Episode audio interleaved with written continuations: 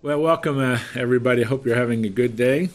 We're studying the book of Revelation. So we're in chapter 2, uh, and um, I want to begin the third of, of seven messages. This one begins in verse 12 of chapter 2 to the city of Pergamum. Now, again, just to remind you, it's up to you how you want to do this, but if you look at the, the map that's on page 8, he's gone from Smyrna to Pergamum, basically due north. And Pergamum is the northernmost of these seven Asiarch cities. These are the great Asiarchs, the great uh, cities of the Roman province of Asia. And uh, Pergamum um, is one of uh, the very important, well, that, I shouldn't say that way because they're all important, uh, is one of the unique uh, churches he addresses because he has some very positive things to say, and yet in the midst of that positive, there's something devastatingly negative. And I think to some extent, this church and the next one that we will uh, address, I don't know if we'll get to both of them, but the Thyatira church, both of them in some ways resemble the challenge that faces us today in America. And it's, it's this issue of compromising, compromising truth, and the, the tendency, perhaps, or at least the challenge, of how to deal with error when it is facing you so so blatantly. So let's take a look at this, and uh, maybe one more point by way of reminder. What we're trying, the way I'm approaching it here this this this time, is that these seven churches I want to use um, in a positive way, in the sense that when we're all done, and I'll try to do this each time we, we get together, when we're all done, we want to look at the seven characteristics of a renewed, revived, spiritually sensitive, spiritually energized church. Because remember, and this is very clear from chapter 1, Jesus is standing in the middle of these churches and he's evaluating his church. And so, in both the negative and positive aspects, I'm going to turn it all into a positive when we're all done and say, these are the seven qualities that Jesus, the Lord of the church, wants to see and wants to develop. Remember that? It's just that keeps it, seems to me, that keeps the focus, I think, in the way we should look at it. Ephesians church, number one, was a church that is in love with Christ. Number two, Smyrna, a church that's willing to suffer for its Savior. Now, number two, excuse me, number three, Pergamum, we're going to turn this into a positive, a church that stands for truth, regardless of its cost. To the angel at the church in Pergamum, this is verse 12, the one who has the sharp two edged sword says this. Now, each one of these churches is introduced by a descriptive, metaphorical characterization of Jesus. So, a sharp two edged sword should remind you of what is in the book of Hebrews when it says the word of God is like a sharp two edged sword. So, the, the I think the point we're to get is Jesus is taking his word, sharp two edged sword, and looking at the church at, at, at Pergamum. I know where you dwell, where Satan, I'm going to read the whole thing and we'll come back and, and look at it. Where you dwell, where Satan's throne is, and you hold fast my name and did not deny my faith, even in the days of Antipas, my witness, my faithful one, who was killed among you, where Satan dwells. Verse 14. But I have a few things against you because you, few things against you because you have there some who hold the teachings of Balaam. We're going to have to talk about what that means. Who kept teaching Balak to put a stumbling block before the sons of Israel, to eat things sacrificed to idols, and to commit acts of immorality. Verse 15. Thus you have also some who in same way hold to the teachings of the Nicolaitans. Remember, therefore, else I am coming to you quickly, and I will make war against them with the sword of my mouth. Takes you back to the beginning of this particular passage. He who an ear, let him hear what the Spirit says to the churches. To him who overcomes, to him I will give some hidden manna. I will give a white stone, and a new name written on the stone which no one else knows but he who receives it. there's a lot here, a great deal, and some of it's kind of difficult, like the teachings of Balaam and the Nicolaitans. These are things you're not familiar with, I doubt, anyway, that you're familiar with. So let's get the big picture. This is a church that he commends for its theological convictions, for its commitment to theological truth. And so you read, I know where you dwell, where Satan's throne is. And if you're following your notes, it's on page 10. But that, that's a curious phrase, where Satan has his throne. Good. Now, what does that mean? Well, that's figurative. But most people believe that what that is stressing, and we know this of Pergamum, this was one of the most significant cities uh, characterized by a deep seated commitment to the Caesar cult, to the worship of Caesar. And we've talked about that before, that this was growing. By the end of the first century, which is when this book was written, the development of the Caesar cult was permeating the Eastern Mediterranean. And remember, Caesar calls just the worship of Caesar as a god. And it was thriving here. That's probably what he means by that. And he says, You hold fast my name, you do not deny my face. So in the midst of this, they're not giving in. They are holding to the theological, deep seated commitment that Jesus is Lord. And they're not going to worship the Caesar. Remember, those were, by the end of the first century, had two things in conflict Jesus is Lord or Caesar is Lord. Which one are you going to choose? And he even mentions, we do not, we do not know who this is, but he mentions an, a man by the name of Antipas who was martyred for this. He would not bow to Caesar. And therefore, he's killed, he's martyred. So, verse 13 is, my goodness, that's wonderful. But they're tolerating something. It's, it's an amazing and astonishing contrast. A group that stands theologically for something like, we worship Jesus, not the Caesar, and we're not going to bend on that. And yet they're tolerating something. Verse 14. But I have a few things against you because you have there some who hold the teachings of Balaam. Now, I'm not going to ask you, you know who Balaam is. I'm not going to ask you that. And I'm not going to say you should know who Balaam is. I'm not going to say that. And I'm going to suggest that probably if you study the Old Testament, his name is rather prominent, but I won't say that. And he's mentioned five times in the Bible, but I won't say that. Balaam is one of those curious figures of the Old Testament in the book of Numbers who keeps showing up. He's mentioned in Numbers 31, in Numbers 25. He's mentioned in 2 Peter chapter 2. He's mentioned in Jude verse 11. He's mentioned here. Balaam. Balaam was a man in the Old Testament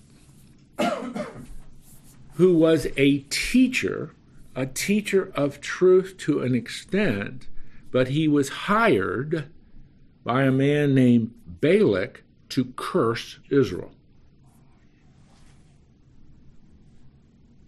And you might remember in the book of Numbers, he is also that figure as he is moving his way to get to that point where he's got his donkey stops and starts talking to him. I don't know if you remember, does that bring a little bit of the Sunday school stories back to your mind? And so he, he's just one of those extraordinary figures, and it ends up when it's time for him to curse Israel, he actually blesses Israel to the chagrin and horror of the man who hired him. So, and this is always the case in 2 Peter chapter 2 and Jude verse 11 and here, Balaam represents a teacher who's corrupted by this seek of monetary gain, by, by the, the with the goal of seeking monetary gain. You follow me? So it's almost like I have taught the truth, but I can be bought. So you say, oh my goodness, in the midst of this wonderful church at Pergamum, where they stand for theological truth, to the extent that they will not bow the, bow the knee to, to Caesar, they're tolerating some teachers who are corrupt. And if you let your eye go down to verse 15, they're holding to the teachings of the Nicolaitans. Now, I don't think it's important to get into the details of all they believe. That, that isn't real significant for our study. Only this point they are false teachers. They are the Nicolaitans are teaching error. But are the Nicolaitans in the church or outside the church? They're in this church.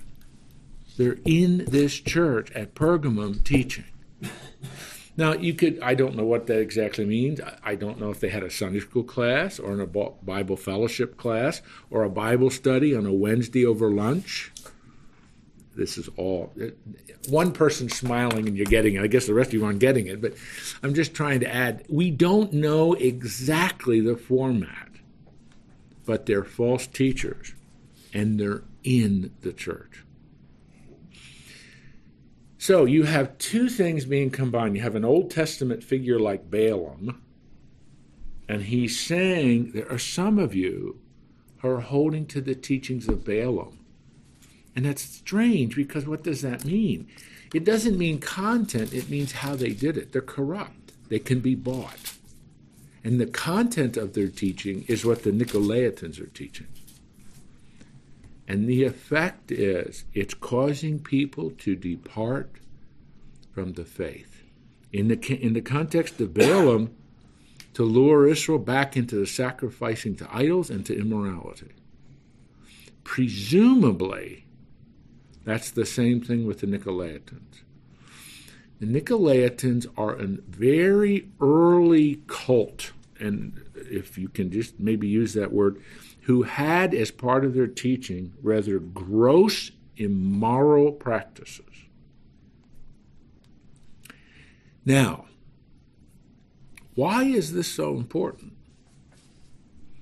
Purity, theological commitment, but they're tolerating something. Why shouldn't they tolerate that? I mean, we're supposed to be loving. We're supposed to be compassionate. We're supposed to be gracious. We're supposed to be merciful.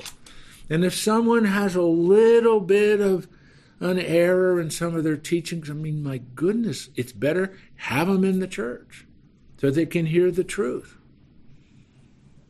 And we'll win them to the truth. Is that the way Jesus is approaching? Why is this such a big deal? Woody? Because uh, you explained last week that they were being prosecuted for they thought they had it was incest. Well, yeah. And, and uh, cannibalism because they took communion. This is my body. This is my blood. Mm-hmm. And there was a third one. I, I forgot what you said. Well, atheism. atheism they wouldn't worship the Caesar. Yeah. yeah. Caesar. So they just added by having these other people there that teaching the wrong thing or believing the wrong thing. They're just sending a mixed signal to the rest of the people. Okay. And would be further persecuted, I think. Well, that could could result where they're further per- persecuted, and of course, this is a different church than the one at Smyrna. But here, here you have a church. I mean, what's the matter with what they're doing? Jim's got to come.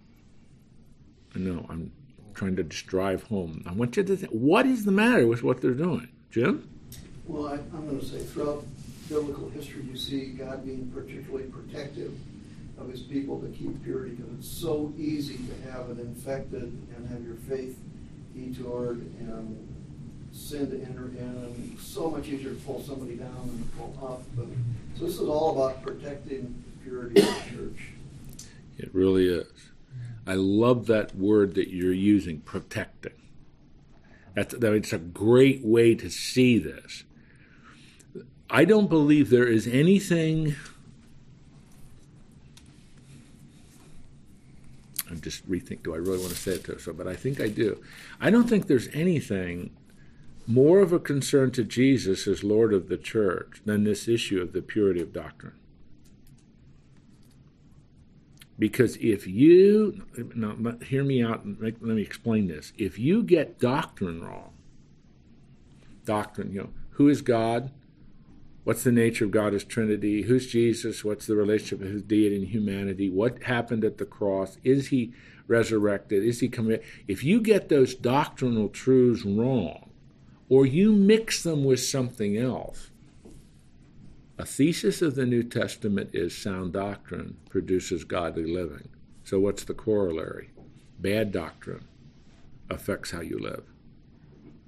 And that's what he means by the teaching of Balaam. Corrupted doctrine affects your behavior. So, if you get doctrine wrong, you can find yourselves rationalizing and justifying things in terms of actions and behavior that are terribly displeasing to your Savior. So, does sound doctrine and the protection of the purity of sound doctrine matter? Yes.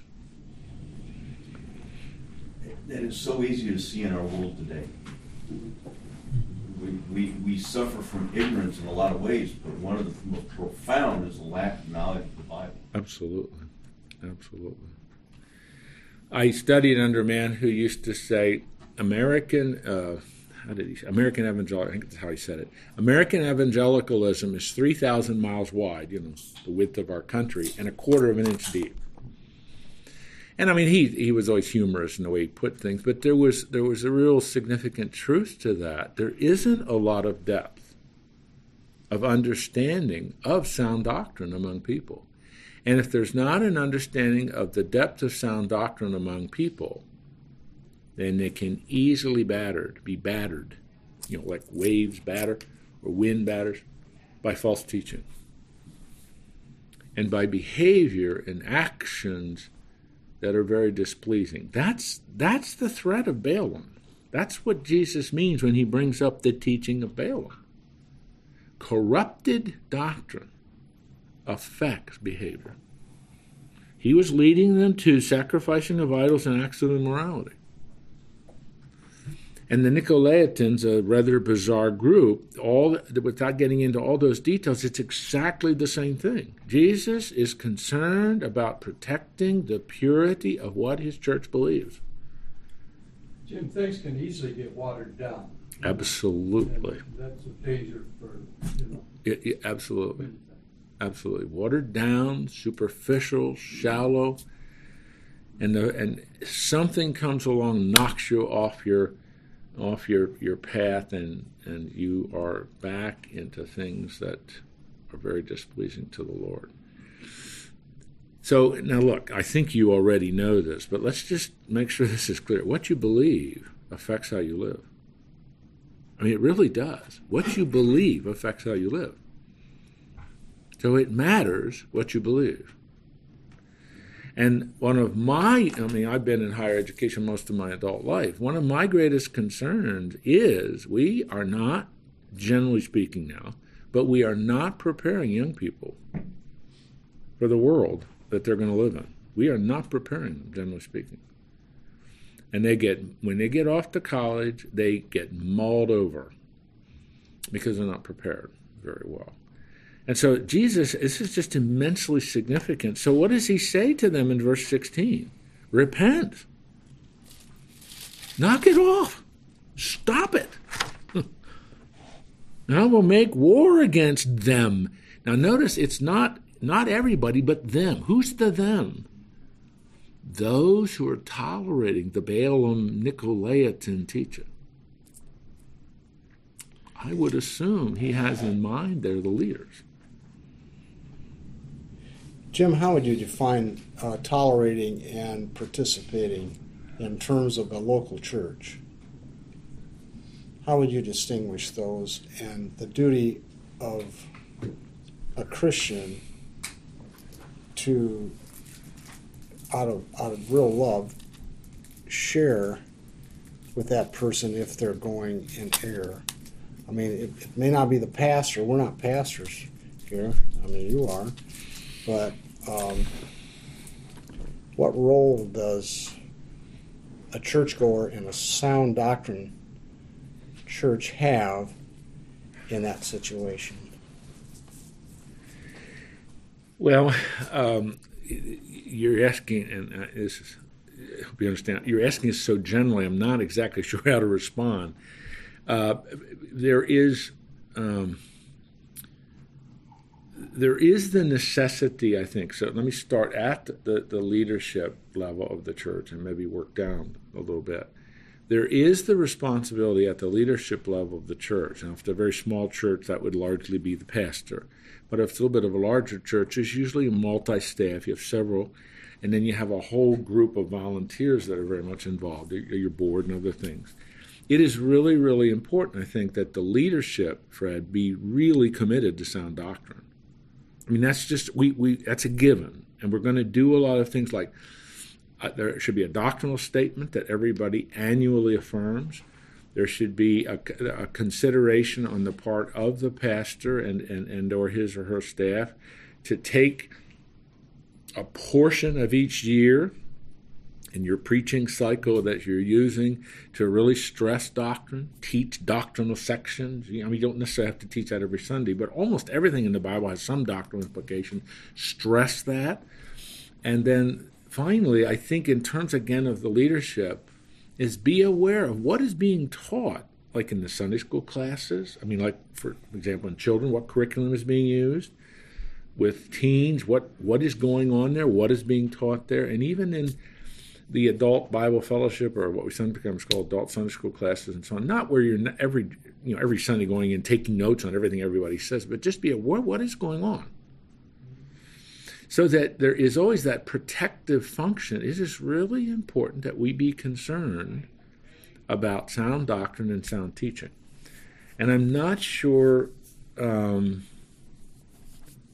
and again, these are, these are very broad stroke statement. I'm not sure that is always going on. So then, at another level, if you are just you know just a common ordinary member of the church and just you know someone who is is very involved but not in any leadership role specifically, if you if you hear or see or observe some things that are of real concern, it, it is your responsibility. Just this is a little bit of concern about. I want to dig a little bit deeper. You hear somebody say some things. Do you, you know? Can we talk a little bit about that? Because I think this is not this is not true. This is not the accurate way to say some of this. It matters what we say about doctrinal truth. Um, again, I, you ask that so broadly, I don't know how else to quite answer it other than with very broad strokes like this. Um, we're not talking about issues. Um, about which Christians do legitimately disagree. There are issues that we do we do have disagreement on some of these things. But for the most part, doctrine of God as Trinity, deity and humanity of Christ, the second coming of Christ, the substitutionary atonement of Jesus Christ on the cross, his resurrection, we don't compromise on that stuff at all. We don't. And it's just those kinds of things to continue to teach and just review those those items, uh, I think is just is really really important. I, I, know you don't like to go off sidetracks here, but I'll, you know. I already am, but that's all right. so you're saying that we don't equip our young people um, to defend or to fulfill their faith once they get to college. Defend maybe is a better word than fulfill, but defend. Um, what, what, what, are you? What, what are we missing, and what should we do? Man, that is a bunny trail. Um, many churches are doing a wonderful job, but I think I I've been in higher education all my life, so I know there is a very significant difference in 2015 than there was in the 80s when I started. I mean that. Um, kids that came to our institution in the 80s, they they were they were pretty well equipped pretty well prepared. You could you could have you could have discussions with them about very basic doctrinal truths of the faith now. And this is a faith-based institution that I led for 15 years. But I'm talking also about kids that go to a, a public university or to a non faith based private university.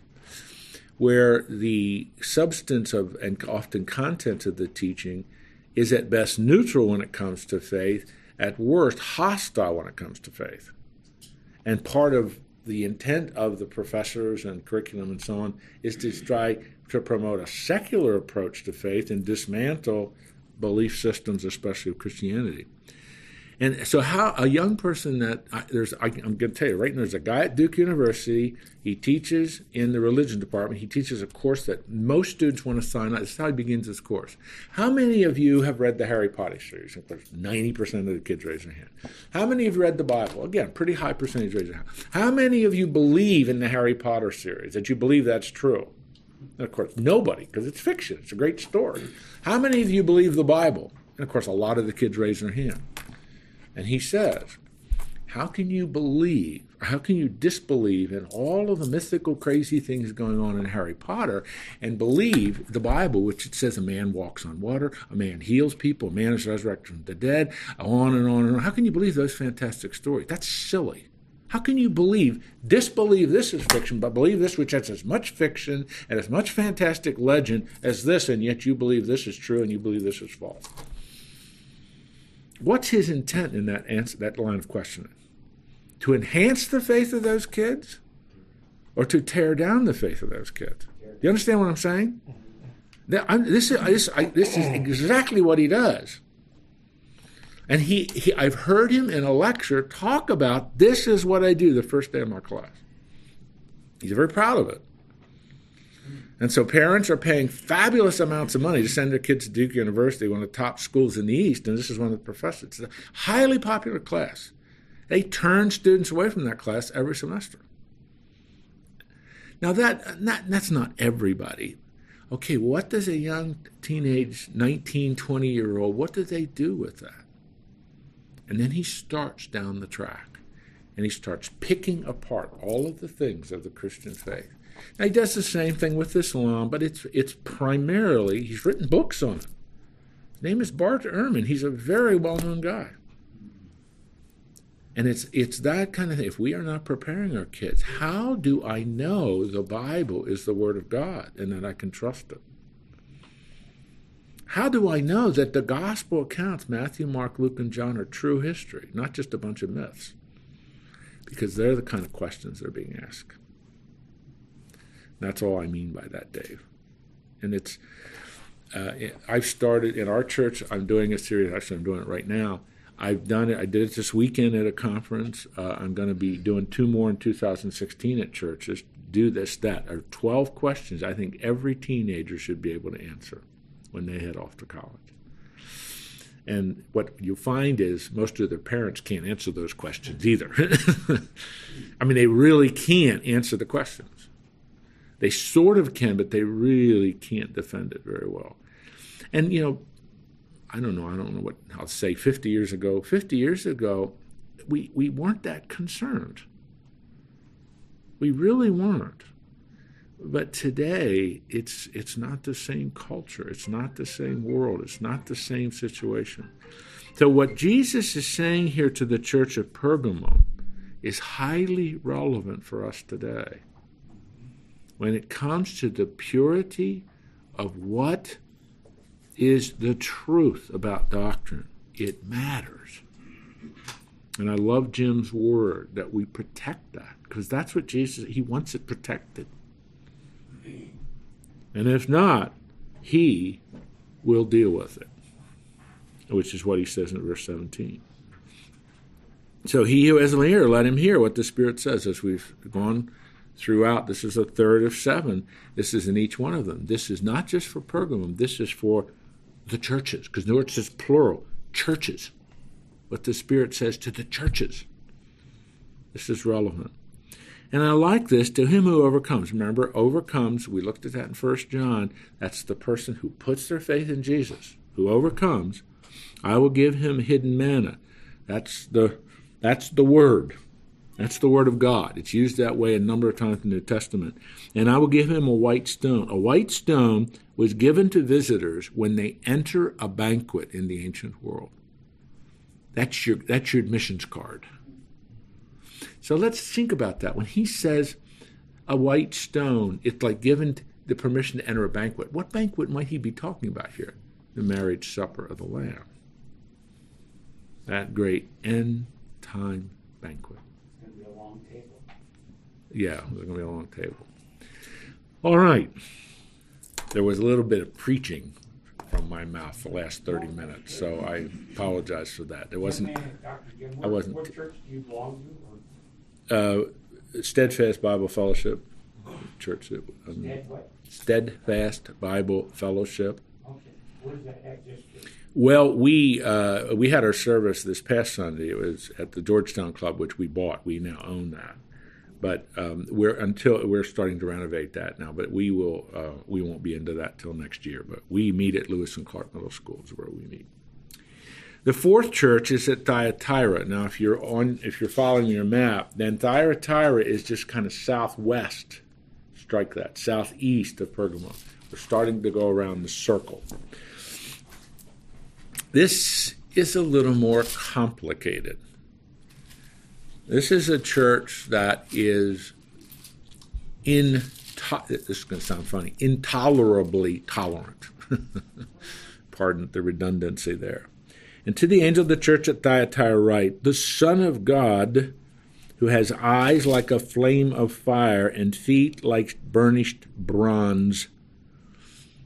Now, there's an intensity about that description. Flame of fire. Fire in the Bible, Old and New, is figuratively used of evaluation and of judgment. And like burnished bronze, that too is the image of strength and purity. You know what burnished is? You know what burnished, you know what that means? Burnished bronze? Polished and, and it's it's really been through a lot strong, pure. All the junk has been removed from it. So here is the pure, unadulterated, holy Lord of the church with eye, eyes piercing, ready to evaluate the church at Thyatira. Verse 19 As we see in all of them, I know your deeds, your love your faith, your service, your perseverance. Five traits of the church at Thyatira. I mean, look at these deeds. This is a busy church. Your love, what God wants to see in His church, your faith, your service, your perseverance. I want to pastor this church. When they have a vacancy, I want to sign up. I want to be on staff. I'd even be willing to be the the the the chief pastor, the lead pastor of this church. Until I read verse 20. Then I don't want anything to do with it. But there are good things emanating from this church.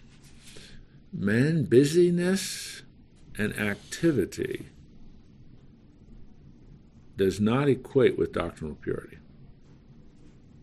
It doesn't mean it isn't there, but just because you have a busy church with lots of people doesn't necessarily mean it's a doctrinally pure church.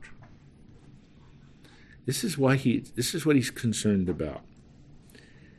But I verse 20 now. But this I have against you that you tolerate the woman Jezebel.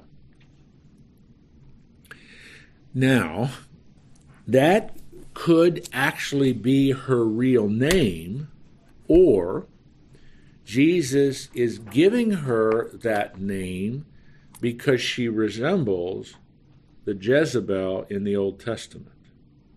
What was the Jezebel of the Old Testament like? What do you know about her? Wasn't she a wicked queen? She was a wicked queen. That's putting it mildly, but she was a wicked queen. Who was her husband? Do you, do you, I mean, I'm, this is detail. You may or not remember all of this. She the one that came on to David? No, no, no. This is later. Ahab was it? Ahab. Her husband is Ahab. Ahab's father was Omri, and Omri. This is the northern kingdom. This is Samaria. He had taken his son. It was a political marriage.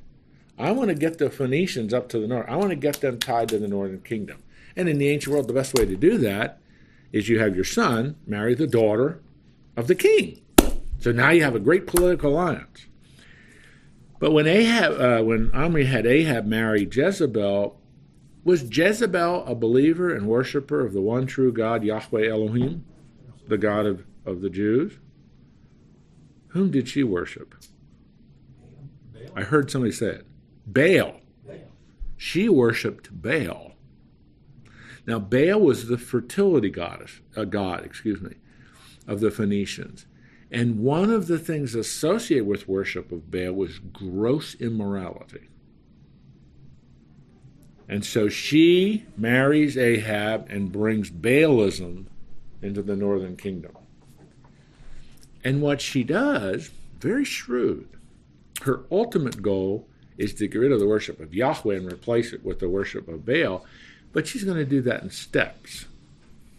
So, step one is bring Baal in, set up some idols of him around the kingdom, and say, No, look, I totally agree with your worship of Yahweh. It's okay. I'm the queen. But I want to introduce you to this other God who's a fertility. You're interested in good crops, aren't you? You want to have you want to have an abundant harvest next fall, don't you? This is what you do. There are a series of things you need to do for Baal. Oh, and by the way, right next to the statues of Baal, we're going to erect some Asherah poles.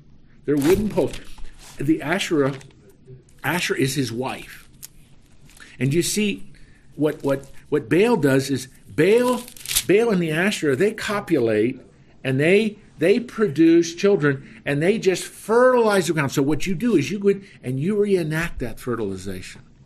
That's all you have to do. You still worship Yahweh, but this wonder, and you're going to see incredible crops next year. And you know what happened? People said, you know, I can still worship Yahweh down in Samaria and Bethel and up at Dan, the major worship centers in the Northern Kingdom, but I'm going to try out this Baal stuff. And what happens? It starts to get deeply ingrained into the kingdom. And all of a sudden, instead of worshiping Yahweh, they're worshiping Baal. So, whatever Jesus means, whatever Jesus means here, whether this really was a woman named Jezebel or this is a woman in the city of Thyatira that is like Jezebel, the threat is this is a great word. This is a word you should know. The threat is syncretism. Isn't that a great word? Syncretism, mixing belief systems. Let's worship Yahweh and let's worship Baal. We can do it together. Just like somebody saying, well, you can worship Jesus in some of these New Age cultic practices. Let's bring them into the church. Can we have a seance in, in the basement next week? Just want to try this out. I've heard some, and I'm not talking about calling up demons. I'm just talking about a group of people getting around a table, holding hands, and meditating and having candles. And what we're going to do is we're just we're just going to see if if the spiritual world can be in touch and attune with us that night. Yeah. If anybody ever asks you to do that in your church, would you please tell your pastor yes. and tell your pastor that this is not something we are supposed to? No, I'm, I do not know what you want to do, oh. but there's that kind of mixing, and so she's very subtle. Mm.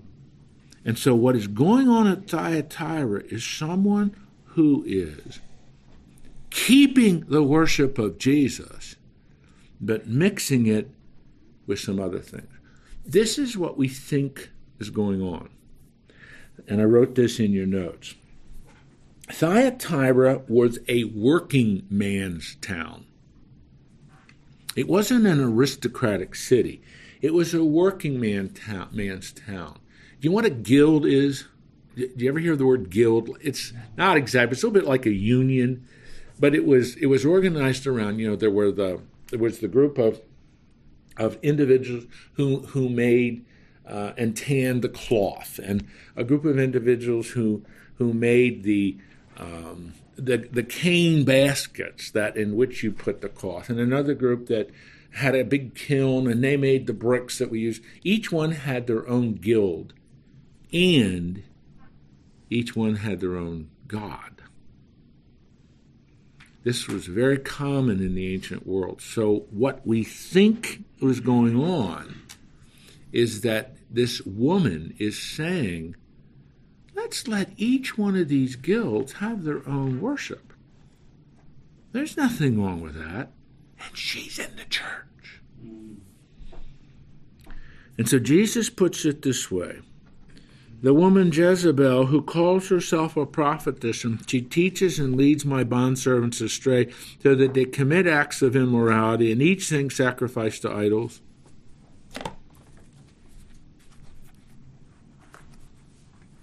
Jesus says, I gave her time to repent.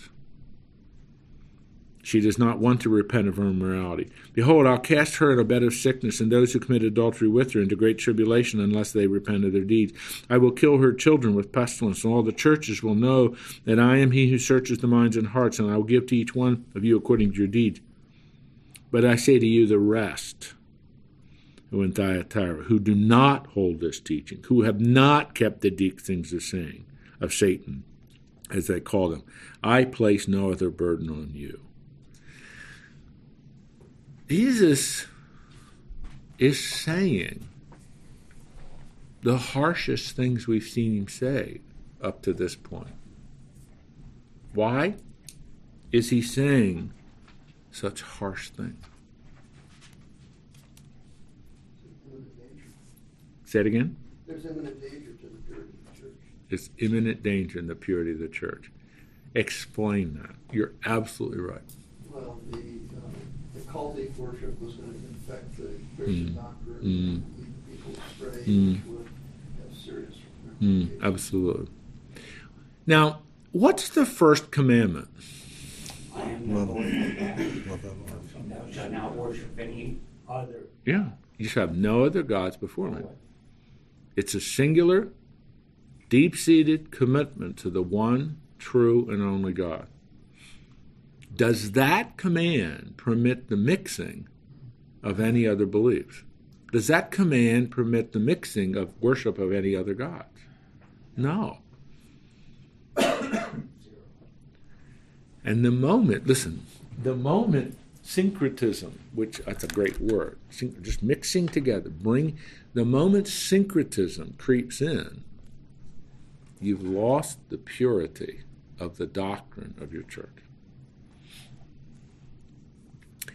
The first question in my list of 12 is how do you know there's only one God? And how do you know? How do you know there's only one God? And how do you know your God is the right one? All the proof. BC. Now, I'm not asking you to answer that. I'm just saying what I'm saying. Anyway, you can. But what I'm saying is this is this is a really important question. Why? Because today, in, in well, all of Western civilization, but in the United States, we live in a highly pluralistic culture. Where I mean, for the most part, there's just you know what a smorgasbord is. It's just a smorgasbord of choices out there. And I mean, just there's a huge number of choices, and the the word of the culture is, you know, it's arrogant for you to say there's only one God. In this democratic, individualistic society that has embraced personal autonomy of its highest its highest value, how can you say there's only one God? And how can you say that this Jesus whom you preach and you say you worship is the only way to this God? That's arrogant. How dare you say that? Now, if you have never heard anyone say that, you have been asleep the last decade. Because in one way or another, that is what is being said.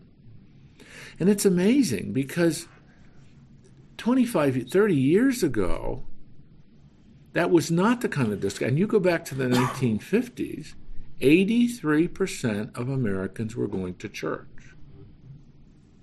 There was a massive revival going on. We were battling with the atheistic regime of the Soviet Union. Eisenhower just signed a bill in which he put on all our coins in God we trust. We added to the Pledge of Allegiance in God we trust. He put out a postage stamp of the Statue of Liberty. It's called Faith and Freedom. Faith is the top. Do you think legislation like that would pass in 2015? Never. Never. Because our culture today has bought personal autonomy as its chief value and pluralism as its primary ethic. So the idea that there's anything wrong with syncretism is an American idea. We love syncretism. Let's mix it all together in a nice big soup and stir it around, and you just take whatever you want because ultimately what really matters is what works for you. Doesn't matter whether it's true, it doesn't matter whether it's right, it's just what works for you. So, what is happening at Thyatira is not it, the specifics. We don't have our unions worshiping separate gods, but we have a highly pluralistic, syncretistic culture. And Jesus is saying, don't let that pluralism and syncretism creep into my church. Correct. That's what he's saying.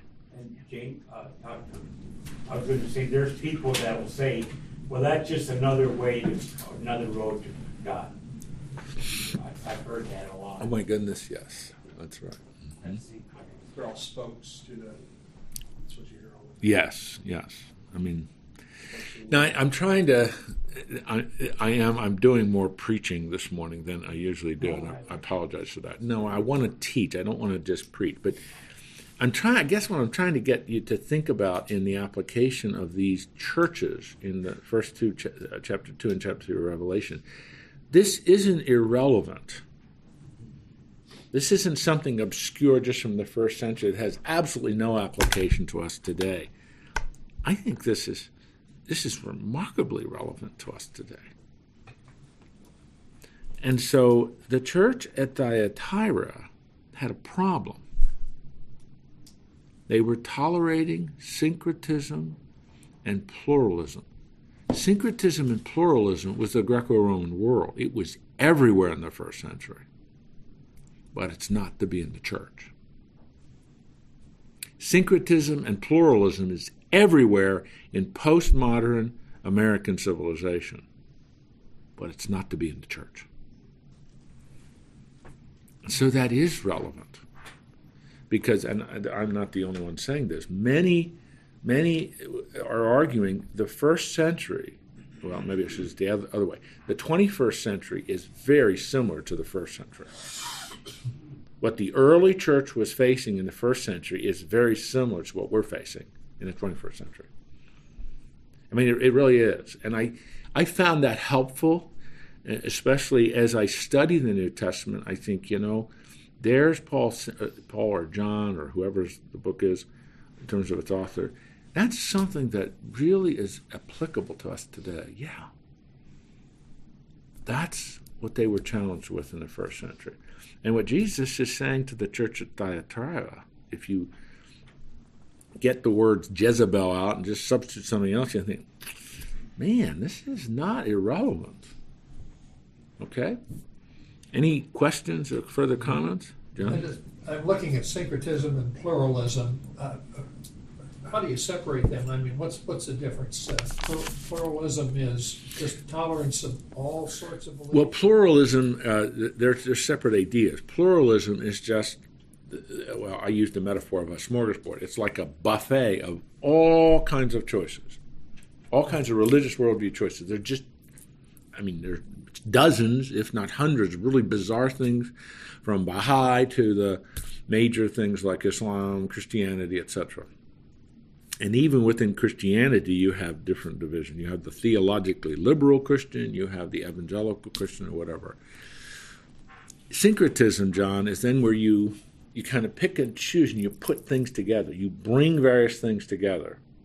And the danger, if we apply it to the church, the danger is you say, well, I can worship Jesus plus someone or something else.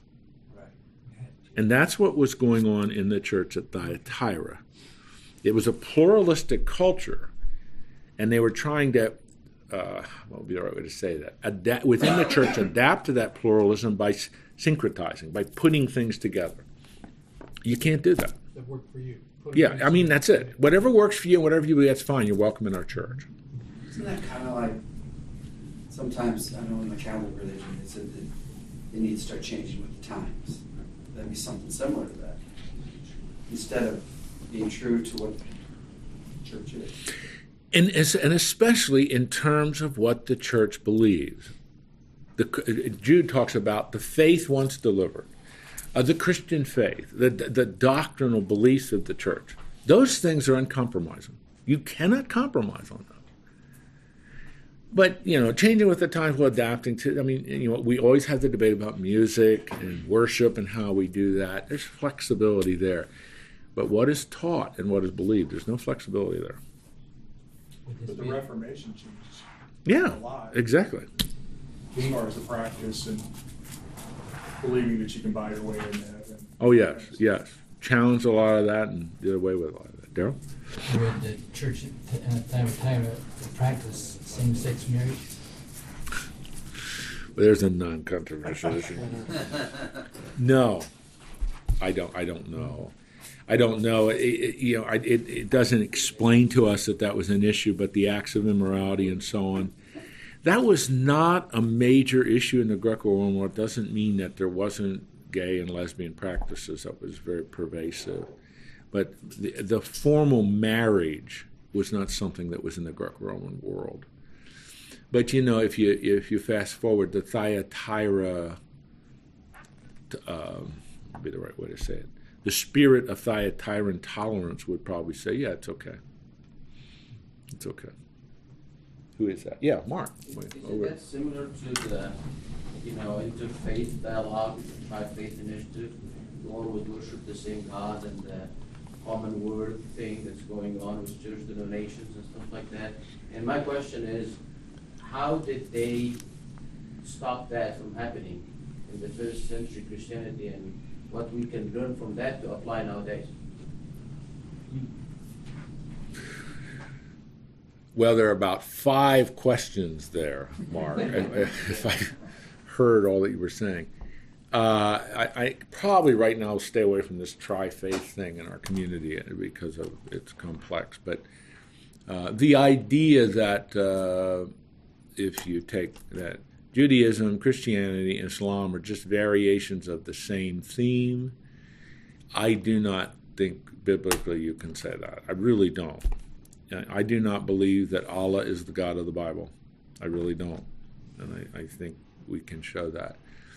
But your other really major question, which is the key operative question, the the early church was very um, determined and very disciplined in maintaining its purity when it came to doctrine. It was incredibly there was incredible variation in the early church. I mean, the first century was incredible variation in how they did things, how they worshipped. We we have a book that in the first century called the Didache. It's actually early second century, early 100s. But it, the Didache is teaching of the 12. It's like a handbook for how you do the church. And it's, there's so much variety on how they, when they met on a Sunday, how they, they met for, sometimes they met all day. I mean, but what is uncompromising is a commitment to the purity of sound doctrine. And Mark, they would, they would, the word we would use is excommunicate. They would excommunicate people from the fellowship if they would try to do what there's what the Jezebel of Thyatira was doing. Excommunicate, they just ask them to leave the church. They would disassociate with them because the purity of the church. And they would use 1 Corinthians 5 as just the key. A little leaven leavens the whole lump.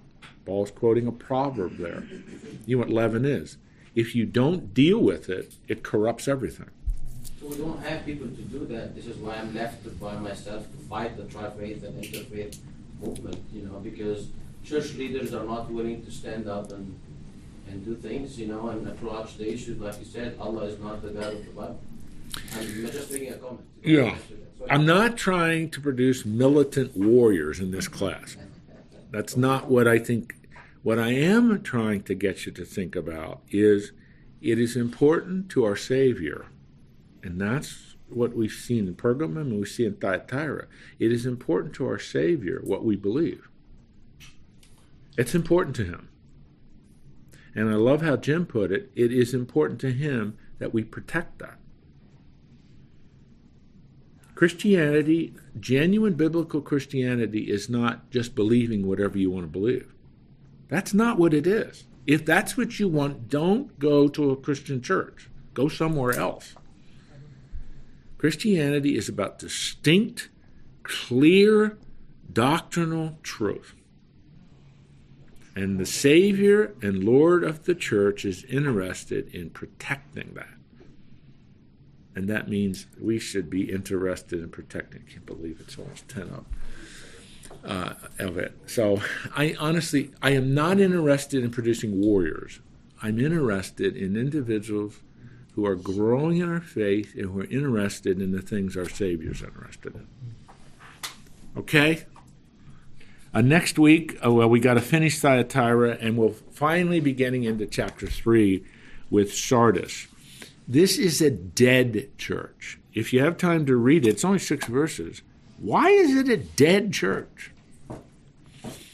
So we'll we'll finish Thyatira next week and get into the dead church.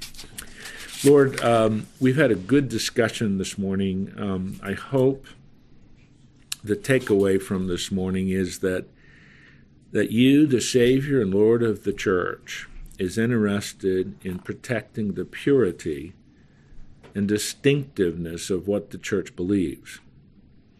It isn't just believe whatever you want and just come in. That is not the church. And so, Lord, how we protect that is so important. It is important that the same thing that you value is what we value. So that does mean for each one of us personally that we want to study your word, we want to understand your word, we want to um, believe what the word teaches and respond to it in faith and trust. And it's important that we're interested in the purity of sound doctrine. And uh, those things that are important to you must be important to us. So I pray for these men at that uh, in that level. Help us to be men who uh, begin to see and understand things the way you see and understand them. That what is important to you is important to us. And as you, Jesus, wanted to protect the purity of what your church believes, that is something we should be interested in protecting the purity of what the church believes. And that means we have to know what it believes, and we have to know what the Word of God teaches. And so, Lord, we just commit that to you. I thank you for these men because they must be interested in that, or they wouldn't come week after week to this class. Give them strength, give them enablement, and Lord, in all they do and all they say, even the rest of this day, might they represent you well. We ask this in your Son's name. Amen.